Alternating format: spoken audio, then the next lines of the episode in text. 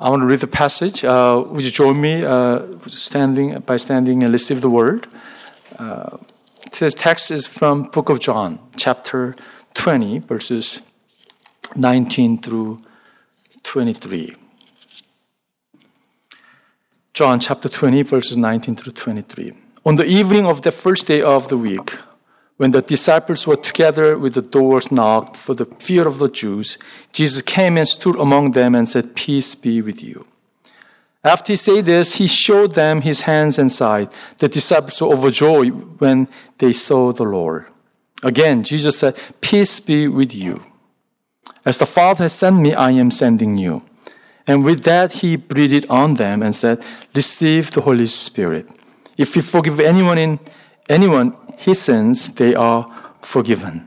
If we do not forgive them, they are not forgiven. This is the word of Lord. You may be seated. Jesus is risen. Indeed, indeed is risen from the Lord, from, from the death. Uh, let me ask this question. Let me begin this message with this question. Who was or who were the first witness of risen Christ? Anyone know?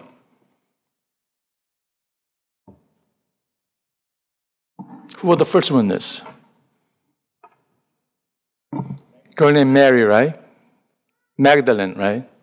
And actually, there were ladies, other ladies, like mother of James, Maria named mother of James, and uh, Salome was another person, right?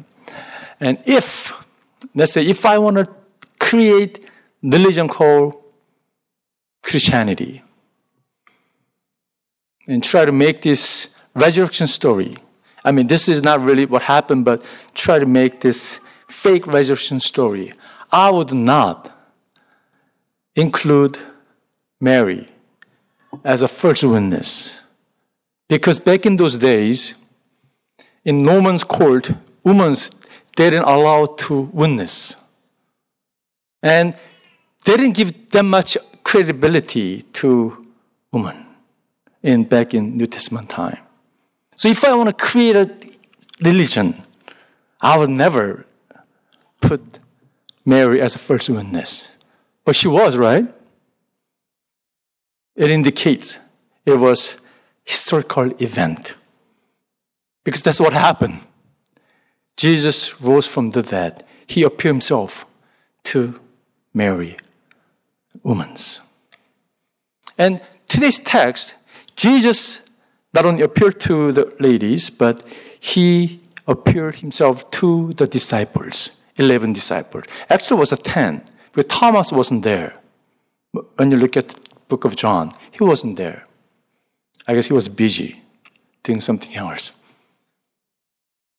And when you think about disciples, think about them. They, they followed Jesus for three years. They left their home, maybe their household, their job, and they followed Jesus for three years. Yet, his master, his teacher, died among the criminals, died like helpless guy. They thought he's to bring some, he, they thought he's to build a kingdom over Roman Empire. They thought he's to bring like messianic kingdom. So at least they will have maybe job with Jesus Christ. Yet this Jesus died like helpless criminal. So they were discouraged. They got tired. Emotionally, spiritually, physically, they were like really tired. They were out of gas. And at that moment, Jesus appeared himself to the disciple. And this is the text, how he restored them. There are steps. I want to, this is a very brief message, since this is a brief passage. Resurrected Christ, Jesus, visited where they were. Let's look at the verse once again on the evening of that first day of the week. That is the day that he rose from the dead, right? You know, pure himself to Mary, Magdalene. And when the disciples were together with the doors knocked, for fear of the Jews, he came, Jesus came and stood among them and said, Peace be with you. I love this scripture. Jesus came. You know what? Jesus visited. Resurrected Christ visited where disciples were. Don't you have the moment in your life at night you are really tired, physically, emotionally, really tired, yet you can't really sleep, falling into sleep? We have the moments like that, right? At that kind of moment, they were emotionally like bankrupt. They were spiritually really dry, drained. And that's the moment Jesus Christ is visiting us. We tend to think we chose Christ. That's not true. Think about that. You know, we tend to think, I'm a churchgoer. You know, I go to church by my own decision. That's not really true. Having a faith means it was God who visited us. It was His selection. It was His choice, right? Do you agree with me? Yeah, it is. It wasn't really my initiation, it was His initiation. He visited us. Just like Jesus visited uh, His disciples, they closed the door. You know, when you look at the, the Greek context, the letter means they closed every doors, not only one door, but every single doors. And they were, were afraid. At that moment, Jesus Christ is visiting them. Christ is visiting us. Maybe you are here today. You, I mean, Easter Sunday, someone invited me, so I want to maybe go to church. Maybe you came without an expectation. You know, that can be the moment. They didn't really have, you know, expect Jesus to appear to them, but at that moment, Jesus visited them. And he said, Peace be with you. Don't you love that? You know, his very first word was Shalom. This is what he said. Peace be with you. Shalom is common greeting word. When you meet somebody, shalom. When you say bye, shalom. When you visit someone's house, shalom. They love this expression, shalom, shalom, shalom. But Jesus' shalom was very different because he rose from the dead was very first word. Because, you know, Jesus is the only one who can give a true peace. Can you say amen to that? No one can give us peace except Jesus because he's the, peace, the Prince of Peace, right? He came. He said, Shalom. You know what? Uh, Jesus' crucifixion, his death, and his resurrection, his ascension complete this peace. Remember what Jesus said? When I leave, counselor, my helper will come. He is the Holy Spirit. When he comes, it's going to be better for you guys. He is abiding each individual, right? Holy Spirit. He is the God of fellowship. Do you know that? So whenever I do benediction, we claim the name of the Holy Spirit who is the God of fellowship. He is the one who creates peace. He's the one who holding us in his peace, spirit of peace. Shalom. If I were Jesus, I would probably say, How could you? How could you run away when I need the most? I was so lonely. You know, I probably would say that. But Jesus didn't, right? He didn't rebuke them. He didn't ridicule them. He didn't try to correct them. He simply said, Shalom. You know what that means? You know what? Everything's gonna be all right. That's what that means. Shalom means, don't worry. Sometimes we do worry about our future, right? We do worry. Disciples, they worry. What's gonna happen? Are we gonna be like Jesus Christ? We're gonna capture and die and crucify? They, they close every doors because of fear. But Jesus said, hey, don't worry. I'm God. I'm risen Christ. I want to take of your life. That's the message. That's the shalom means. Do you have this text here? I love this Luke's account uh, on Peter's. You know, Peter denies Jesus three times, right? Peter replied, Man, I don't know what you are talking about. Just as he was speaking, the rooster crowed, crowed, the Lord turned and looked straight at Peter. Then Peter remembered the word the Lord had spoken to him. Before the rooster crowed, today you will disown me three times. And he went outside and wept bitterly. You know, it was like loud trial court. Sanhedrin, people are talking here and there.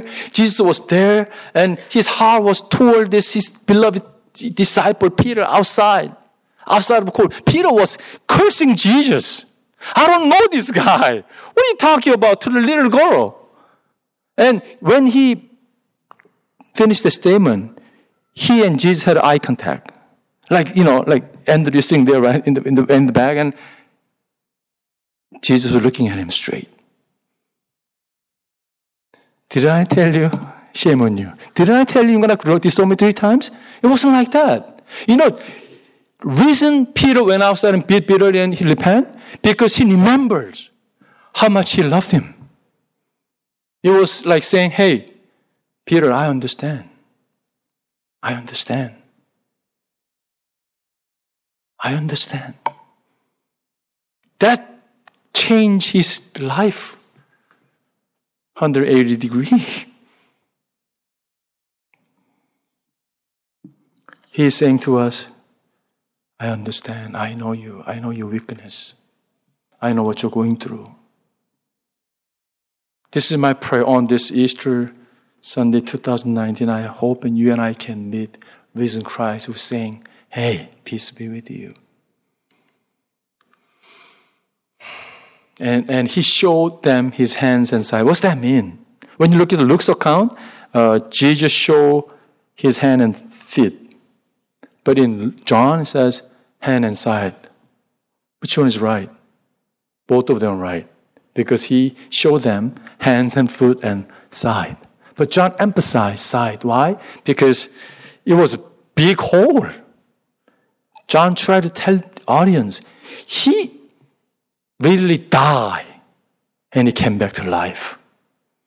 Some of them, you know, he didn't really die 100%. And there was actually Swoon theory. It, it was popular in 19th and 18th centuries. He didn't really fully die, but he woke up. That's how people believed. There are some people out there like that. They don't, they don't try to buy into this resurrection. John is trying to say, hey, you know what? What you see is not a God. You know, when Jesus appeared to them, was Jesus was telling them, hey, hey you're not seeing ghosts. You're not, you're not, you know, this is not illusion. You're not seeing illusion, okay? It's me. You see my hands. You see my side. I'm real. Christianity is a reality. We tend to think it is like some myth, some, some story, hallucination, some illusion. No, no, no. It is reality. That's what he's trying telling us. On this Easter Sunday, he's telling, hey, look at me. Look at my hand. Look at my side. And also, it indicates, it shows how much He loves us. Hey, this is how much I love you. This is how much I love you. You know, I think one of our problems that we have, though we are educated, though we have a, a, a lot materially, I think our problem is we have low self esteem. I, I met so many Christian brothers and sisters who have low self esteem. That's why we try to prove ourselves. So we drive, drive, drive, drive to the point we're just totally getting exhausted. Please accept me. But crying out to our parents and spouse and you know, you know, members and friends and please accept me. You don't have to, you don't have to prove yourself because you're already proven. Because Christ already proved how precious you are. That's the message. He died on the cross like this. Hey, you matter this much to me. That's the message. I love you this much. Look at my hand. Look at my scar. Look at my side. This is how much I love you. That is my prayer. Hope and pray that you may meet risen Christ. Not only know by our knowledge, but actually see Him, receive Him.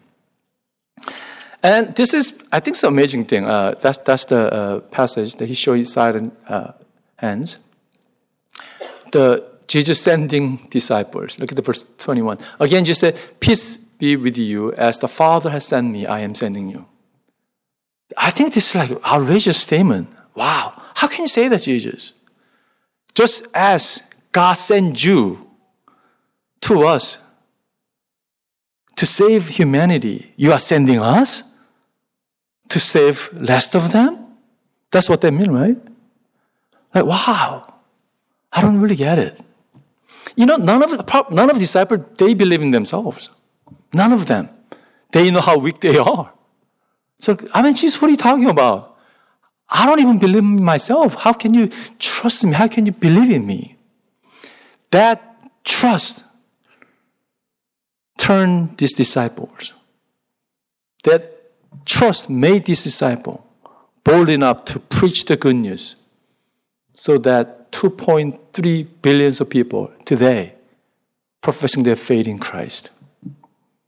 This ordinary, not even ordinary folks, 11 of them, they changed the world upside down because Jesus believed in them. You know what? God is sending us. God is sending you to your school, to your community, to your workplace. Whatever God is sending us, God is sending us. That was my prayer last week. You know, I met two pastors last week. One close friend of mine, mid 50. The other pastor was late 70, but he was still active. I was like, wow, yeah, late 70, you're very active. He goes like, you know, places and oversee and evangelize people and all that. After fellowship, I realized they are having great life. They are enjoying their life. And that was my, that became my prayer. Lord, I want our congregations. Actually, I thought about, not you guys, but I thought about KM because, you know, they're getting old.